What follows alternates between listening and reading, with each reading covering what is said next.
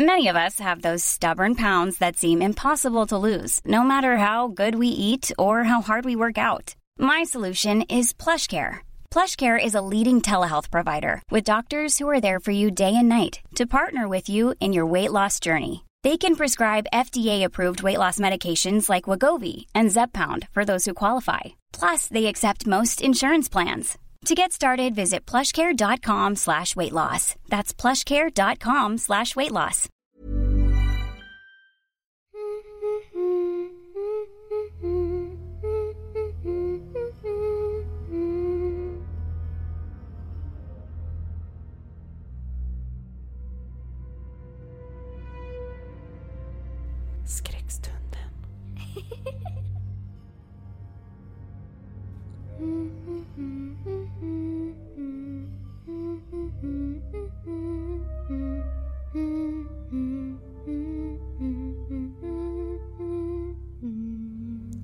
Me if you can. I am right behind you.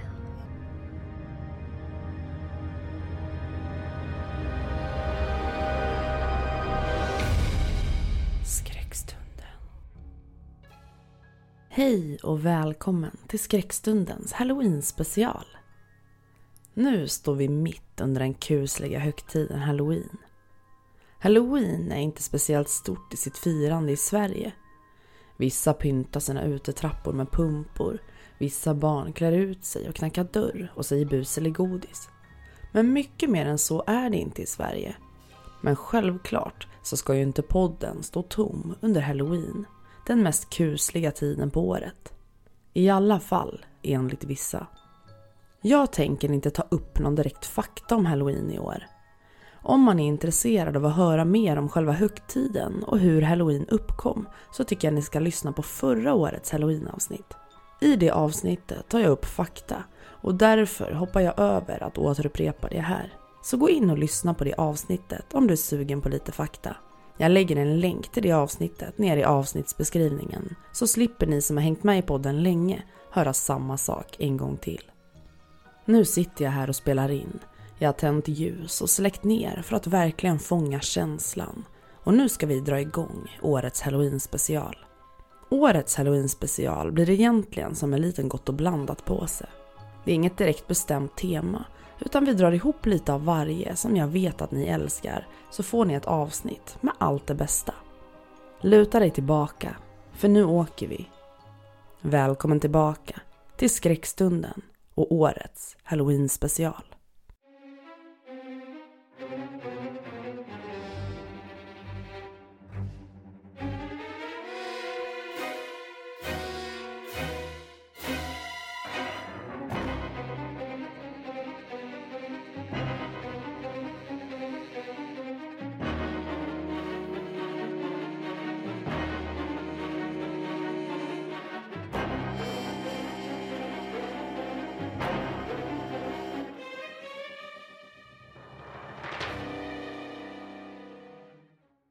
Jag går igenom staden och känner den kalla vinden kyla min kropp.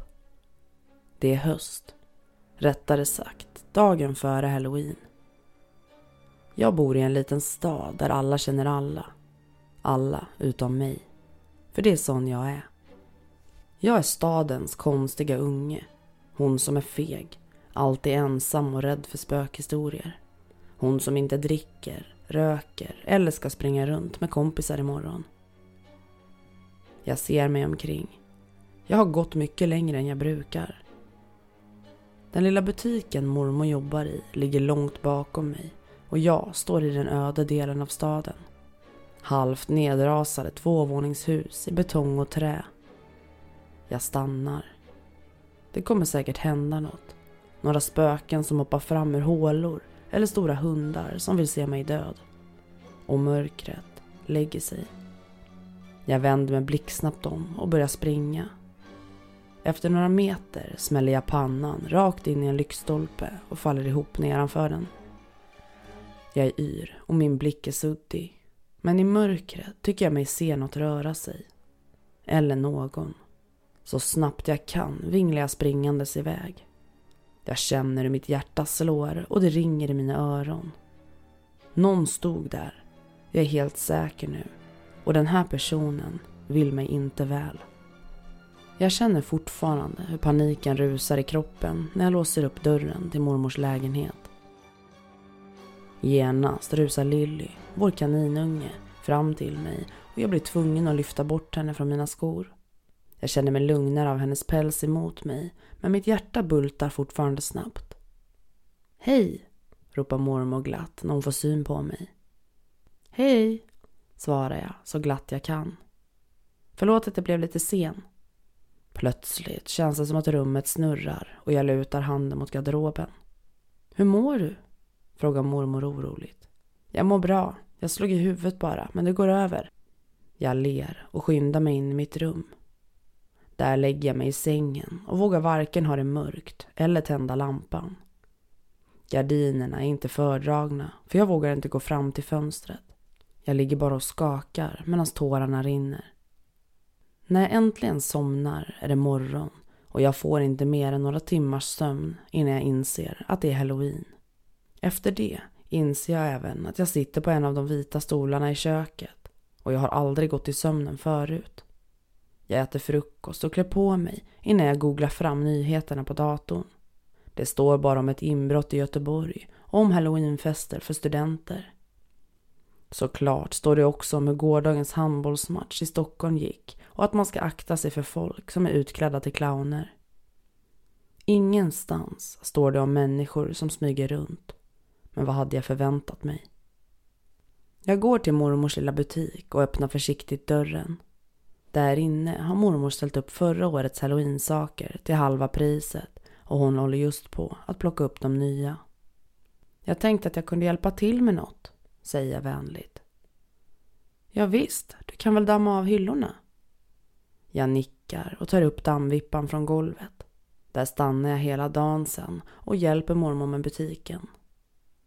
När det har blivit kväll går jag ut för att gå en promenad. Först tar jag på mig en svart kofta och sminkar ögonen svarta för att smälta in bättre.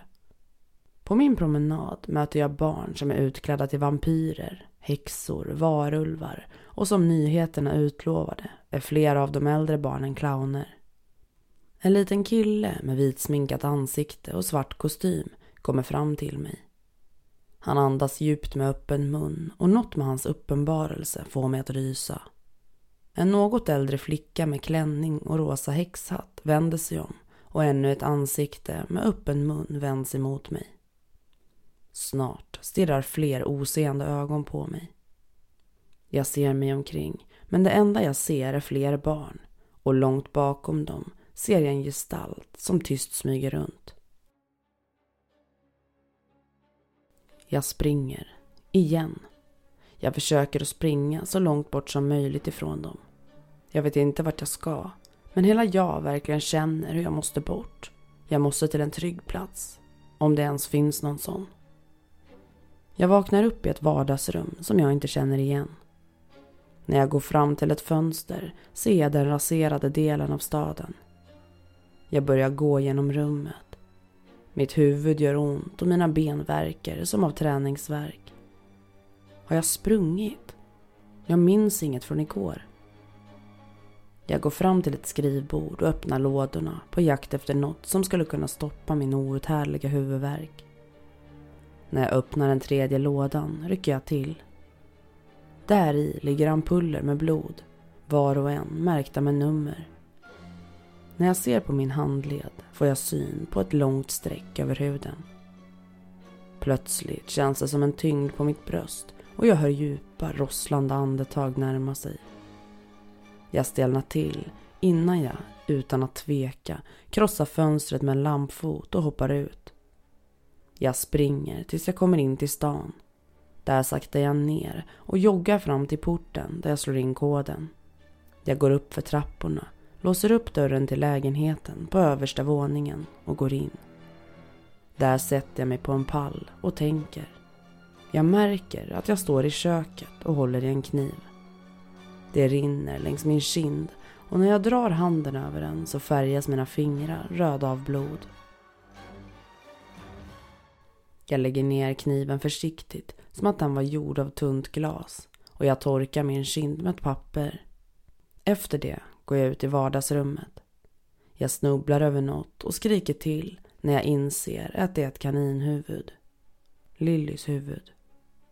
Någon meter bort ligger hennes kropp. När det ringer på dörren går jag genast dit. Det är säkert mormor som oroar sig, intalar jag mig själv. När jag lägger handen på dörrhandtaget så ler jag och förbereder mig på att säga något lugnande om att allt är okej. Men så blir det inte. När jag öppnar dörren står jag mitt emot ett ansikte. Ansiktet tillhör en man iklädd svart kappa. Hans långa, smala skelettfingrar håller hårt om dörren och tvingar mig att öppna den. Jag vill skrika, men det går inte. Jag tvingas se honom i ögonen när han rakt in i mitt huvud befaller mig att inte fly. När dörren flyger upp och den hemska varelsen kliver in i mitt hem går tankarna runt i mitt huvud. Jag har svårt att andas och känner mig yr. Jag bestämmer mig för vad jag ska göra. När varelsen går emot mig så vänder jag mig om och springer in i köket. Jag öppnar fönstret på vid gavel och ställer mig på fönsterbrädan. Sju våningar nedanför ser jag marken och jag kan höra andetagen bakom mig innan jag hoppar.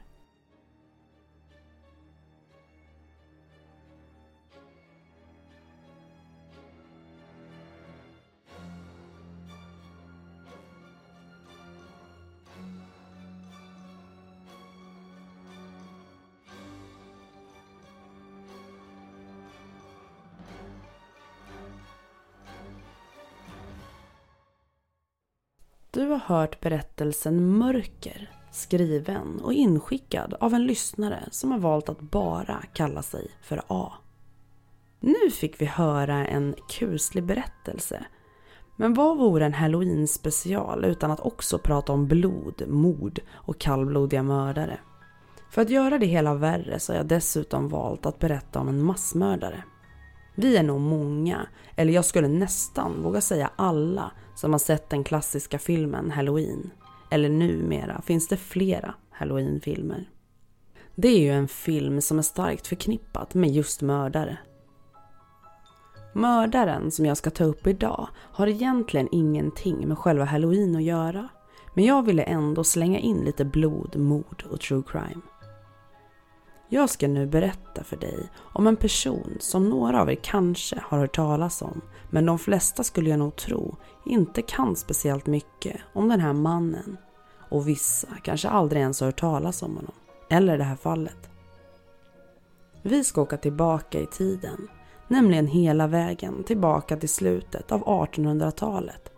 Och jag ska berätta om den svenska massmördaren Johan Filip Nordlund.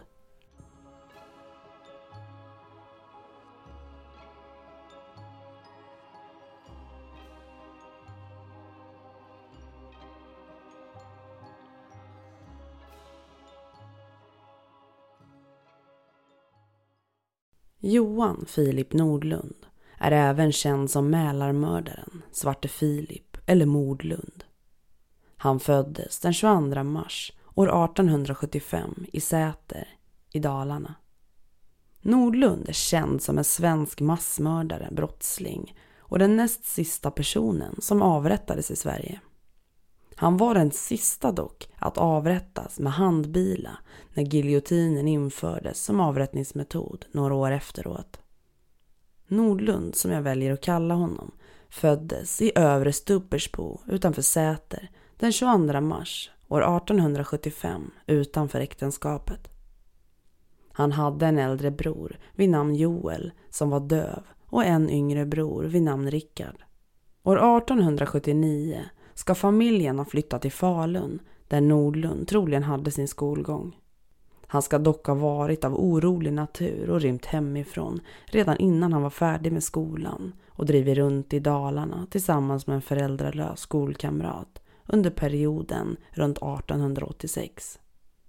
Efter ett tag återvände han till Falun och bodde en kort tid hos föräldrarna innan han återigen gav sig iväg 1887. Eftersom Nordlund var storväxt så kunde han, trots sin ringa ålder, få anställning. Han var under en period sågverksarbetare i Korsnäs och det var enligt egen uppgift det enda hederliga arbete han hade i hela sitt liv. Arbetet ska han ha lyckats behålla i ungefär ett och ett halvt år innan han fick sparken på grund av en förfalskad räkning. Hans föräldrar hade vid den här tiden flyttat till Gävle och Nordlund tog sig också dit i efterhand. Det var nu hans liv som fängelsekund började. År 1891 dömdes Nordlund första gången för första resans stöld till tre års fängelse som han avtjänade på länsfängelset i Malmö. Det sägs att redan tidigare ska han ha fått avtjäna fyra månader för kreatursstöld av Ljusdals tingslag. År 1895 dömdes han sen för diverse brott till tre års frihetsberövande och tre års förlust av medborgerligt förtroende. I början av 1896 fördes han till Långholmen där han skrevs in som strafffånge nummer två. På Långholmen satt Nordlund i drygt fyra år och enligt honom själv var det där som planerna för framtiden började ta form. Den sista fängelsedomen frigavs han ifrån den 20 april år 1900. Tre veckor efter sin frigivning ska han ha återvänt till Gävle med hjälp av sin yngre bror som bodde i Stockholm och hade ett mer ordnat liv. Efter försök att få någon form av arbete i hemstaden ska han ha bestämt sig för att i fortsättningen leva på rån och plundring. Den 17 maj år 1900, alltså bara drygt en månad efter han släpptes, begick Nordlund ett av de värsta dåden i svensk kriminalhistoria. Nämligen massmordet på ångaren prins Karl. Han hade kvällen innan stigit på båten i Arboga och löst en biljett till Stockholm. Hans bagage bestod av kniv, pistol och ett antal hänglås med vilka han ämnat låsa båtens maskinrum. Enligt den plan som skildrats i boken Mälarmördaren, historien om ett brott ifrån 1979 så hade han för avsikt att råna så många som möjligt på båten och sen få med sig skeppskassan. Därefter skulle han sätta eld på båten för att dölja sitt brott. Planen lyckades han emellertid inte genomföra. Delvis på grund av att några på båten förmådde sig dra till sig uppmärksamhet från en annan Mälarbåt, Köping. Facitet av hans handlingar blev ändå omfattande. Fem döda, åtta skadade och en sönderslagen båt. Men bytet blev 845 kronor, stulna från kapten Rönngren. Nordlund fick dock aldrig tag på skeppskassan.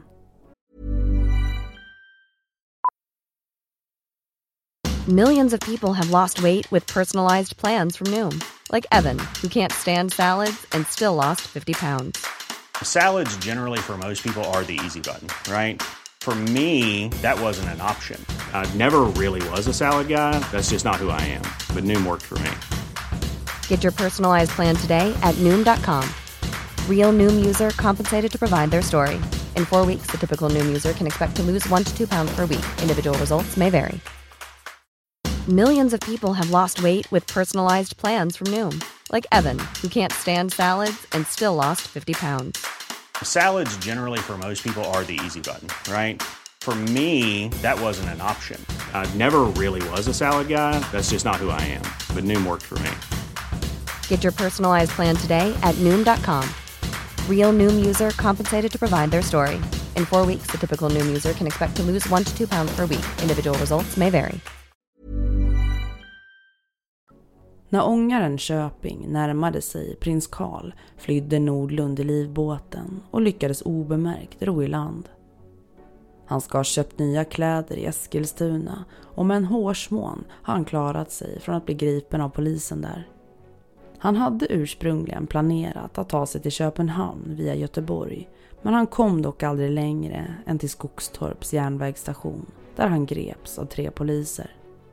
Vid gripandet ska Nordlund ha yttrat fraser som detta var min hämnd på mänskligheten och tur för er att jag inte kom med tåget för då hade många fler dött. Den 18 maj författade Nordlund ett brev när han satt i häktet i Eskilstuna. Han riktade det till sina två bröder, Joel och Rickard, och föräldrarna där han deklarerade att det var han som utfört dådet som de läste om i tidningarna. I brevet skrev han att han hade behov av att lätta sitt hjärta för någon och att de inte skulle sörja att han med största sannolikhet skulle dömas i döden. Han avslutade brevet med att han välkomnade döden och ett slut på utanförskapet. Han önskade sina bröder all välgång i livet. Och han skriver också. Många är och de som för bödelens yxa fått låta sina liv. Många goda och ädla människor, sköna kvinnor, ja, till och med många drottningar och kungar har fått sluta sina liv så. Därför är mitt sista ord till er, min sista bön, att ni ej tager det för hårt. Gråt gärna litet, det skadar ej, men förtvivla icke. Redan efter morden ombord på båten hade Nordlund förstått att om han greps skulle han inte undgå en dödsdom. Mot den här bakgrunden kan hans agerande som fånge te sig märkligt. Under rättegångarna visar han ingen ånger. Han uttrycker istället besvikelse över att han inte lyckades döda de som bara blev skadade. I ett misslyckat flyktförsök högg han två vakter med en slipad hasp. Han förklarade händelsen med att han inte hade något att förlora och fick därmed sin dom utökad med ytterligare två mordförsök. I flera källor beskrivs han som en våldsam fånge och det sägs till och med att fångvaktarna var lättade av att slippa en så besvärlig fånge efter avrättningen. Själva dådet och framförallt den besinningslöshet med vilket den utfördes orsakade massmediehysteri i likhet med vad som ofta sker idag. Ett flertal skillingtryck producerades som återgav berättelsen och tidningarna hade omfattande och ofta felaktig rapportering. Bland annat så rapporterade Svenska Dagbladet överdrivna siffror om antalet döda. Nordlund hade möjlighet att ansöka om nåd men utnyttjade aldrig det. Däremot så skrev han ett brev till rätten om att han ansåg att han hade blivit felaktigt dömd för rån av personer som han aldrig försökt råna. Högsta domstolen meddelade i sitt utslag den 13 november år 1900 att detta var utan avseende och att hovrättens dom var lagligen grundad. I väntan på avrättningen ska han ha besökts av både sin mamma och pastor August Hylander som var fängelsepräst på Långholmen flera gånger. Enligt Carl Linges biografi över missionären Carl Andersson i Vaxholm ska även denna ha besökt Nordlund i fängelset. Det sista brevet till sin familj skrev han den 5 december där han berättar att han har sökt Herrens förlåtelse för sina synder. Därefter upphör kontakten med föräldrarna. Nordlund avrättades klockan 08.00 på morgonen den 10 december på Västerås läsfängelse genom handbila. Enligt boken Mälarmördaren är Nordlunds sista ord Gud vare mig syndare nådig och trygg i Jesu armar. Då hans familj och efterlevande tog emot kroppen kom Nordlund till att skilja från många andra avrättade fångar begravas i vigd jord. Detta hade blivit lagligt först under 1860-talet men även efter detta var det ovanligt att så blev fallet. Det var dock inte hela kroppen som fick begravas utan Nordlunds kranium hamnade i Anatomiska institutet i Uppsalas samlingar och tillhör idag Gustavianum. Stockholms Dagblad skrev den 10 december om avrättningen. Mångmördaren Nordlund avrättades strax efter klockan åtta i morse på fängelsets prästgårds härstädes.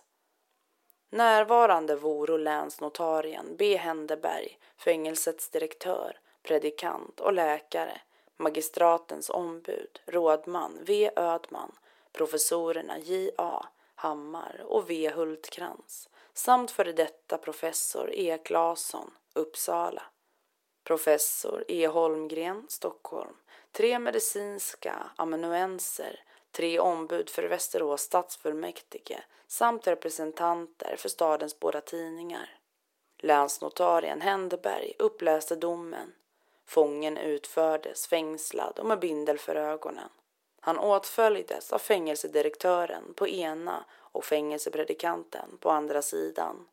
Han bad så en bön och sjöng en sång, vilket han ännu fortsatte då han la ner huvudet i stupstocken. Ett enda hugg av bilan skilde huvudet från kroppen. Liket överlämnades till de närvarande medicinska auktoriteterna för undersökningar. Efter att Nordlund avrättats tog en samhällsdebatt vid som handlade om huruvida brottslighet berodde på arv eller inte. Det var besvärande både för de som hävdade tesen om arv och för de som hävdade tesen om miljö. Det var nämligen så att Nordlund hade aldrig haft något annat än gott att säga om sina föräldrar. Och båda föräldrarna verkade visa stöd för sonen ända fram till slutet. Nordlund kom inte heller ifrån någon känd förbrytarsläkt. Dödsstraffsmotståndare, som Hjalmar Branting påpekade, att det var olyckligt att Nordlund blivit frisläppt från fängelset. I boken Överheten och svärdet av Ivar Sett, som är en genomgång av debatten kring dödsstraffets avskaffande, framställs det att Nordlunds gärningar skulle ha försvårat för två av tre andra livstidsdömda.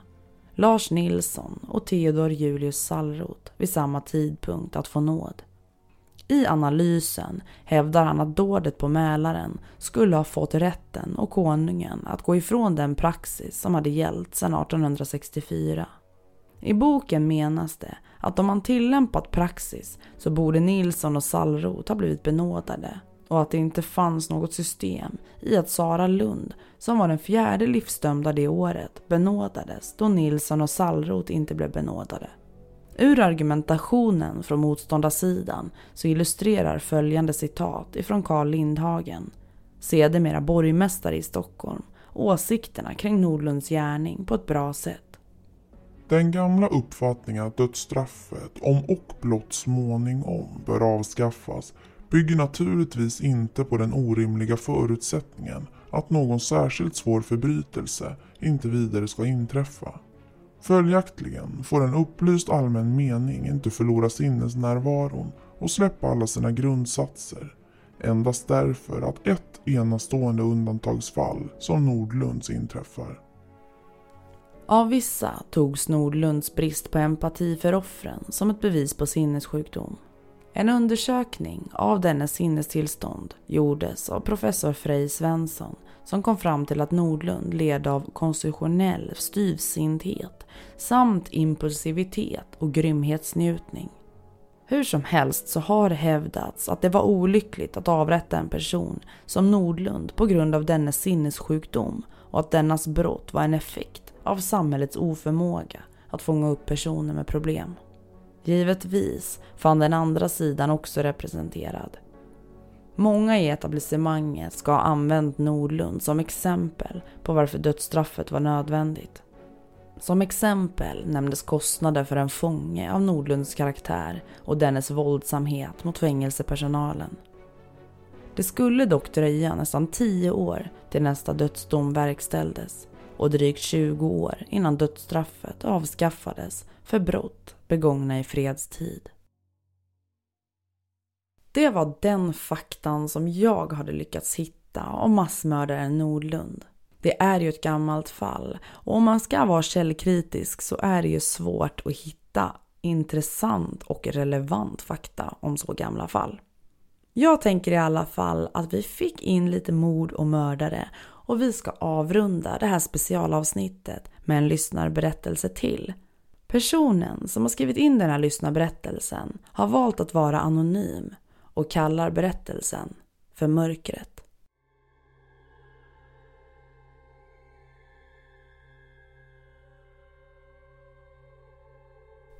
Mörkret höll på att lägga sig över staden.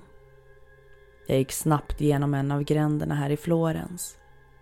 Jag hade märkt sedan femtiden att någon förföljde mig. Jag märkte sånt ganska lätt eftersom jag själv hade erfarenhet av det sedan innan.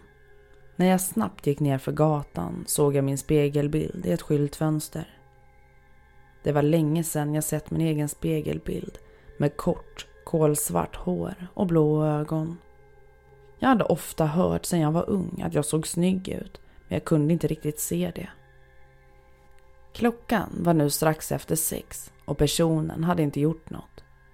Den märkte förmodligen att jag hade märkt men fortsatte ändå att förfölja mig.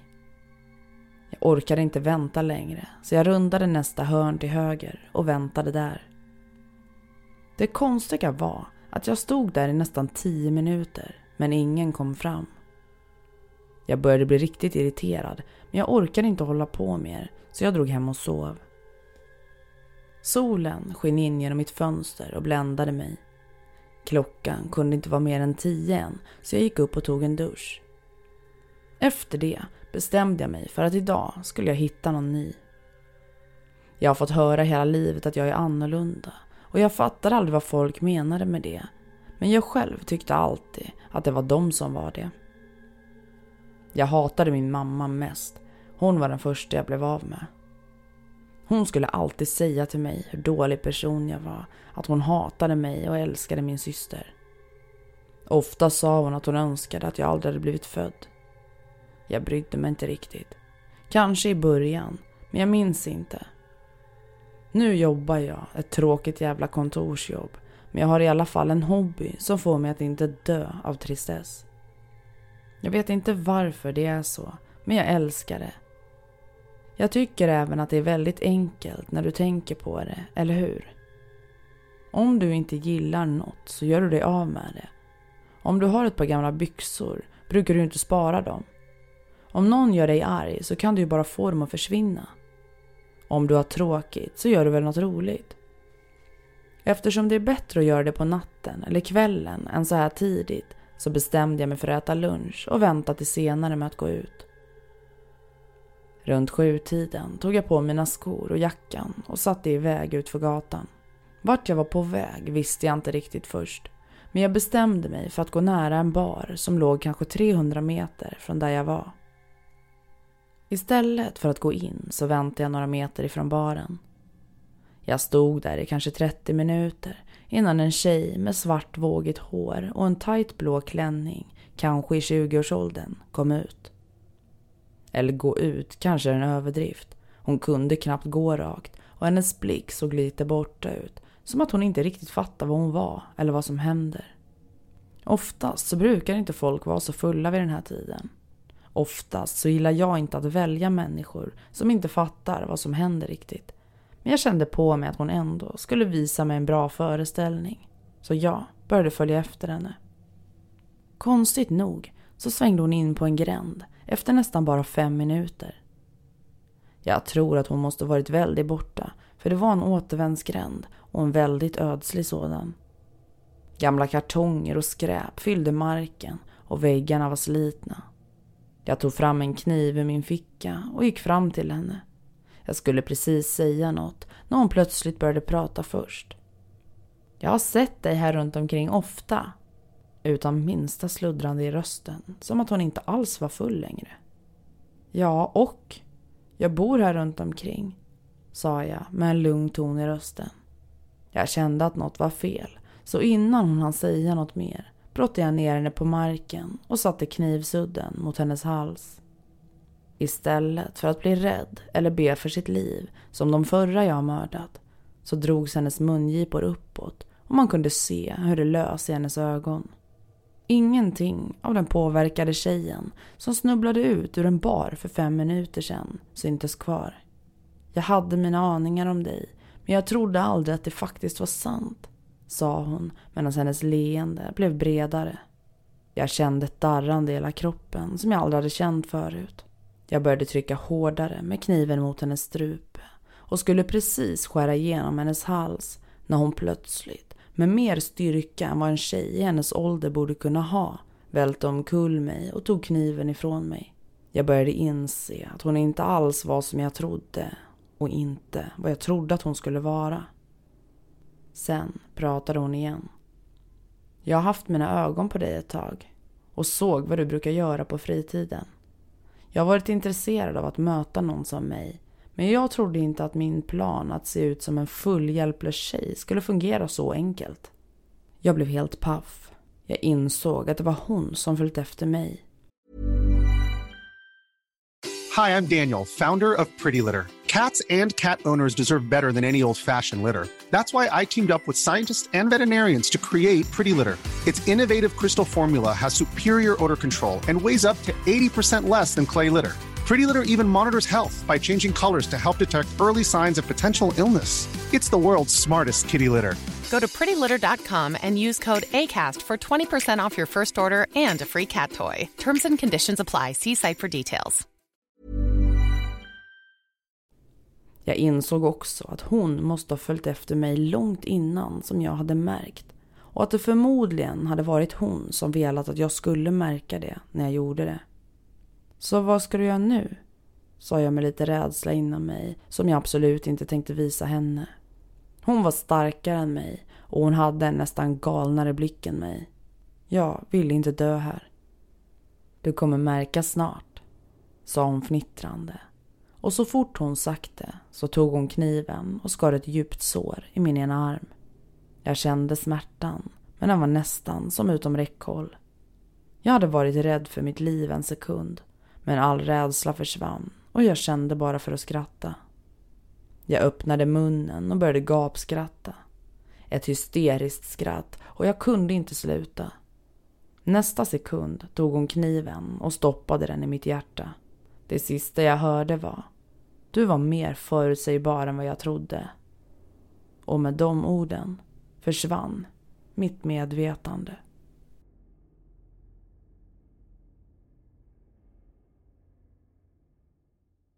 Du har hört berättelsen Mörkret inskickad av en lyssnare som har valt att vara anonym.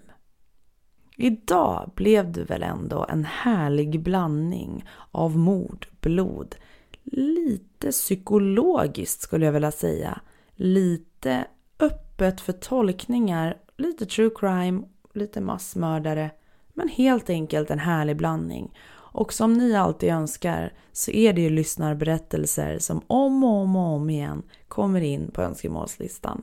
Så absolut, Halloween-specialen till ära har ni lite lyssnarberättelser.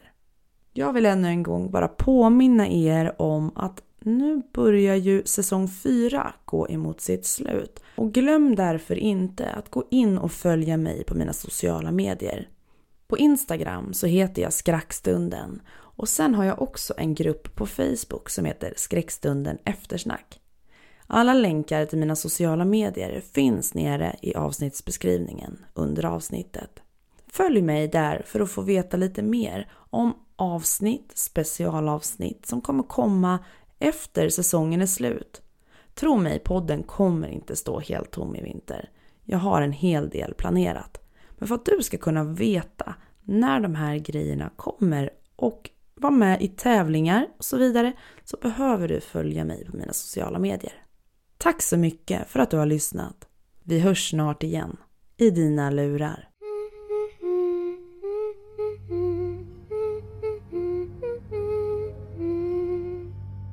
Du har lyssnat på Skräckstunden.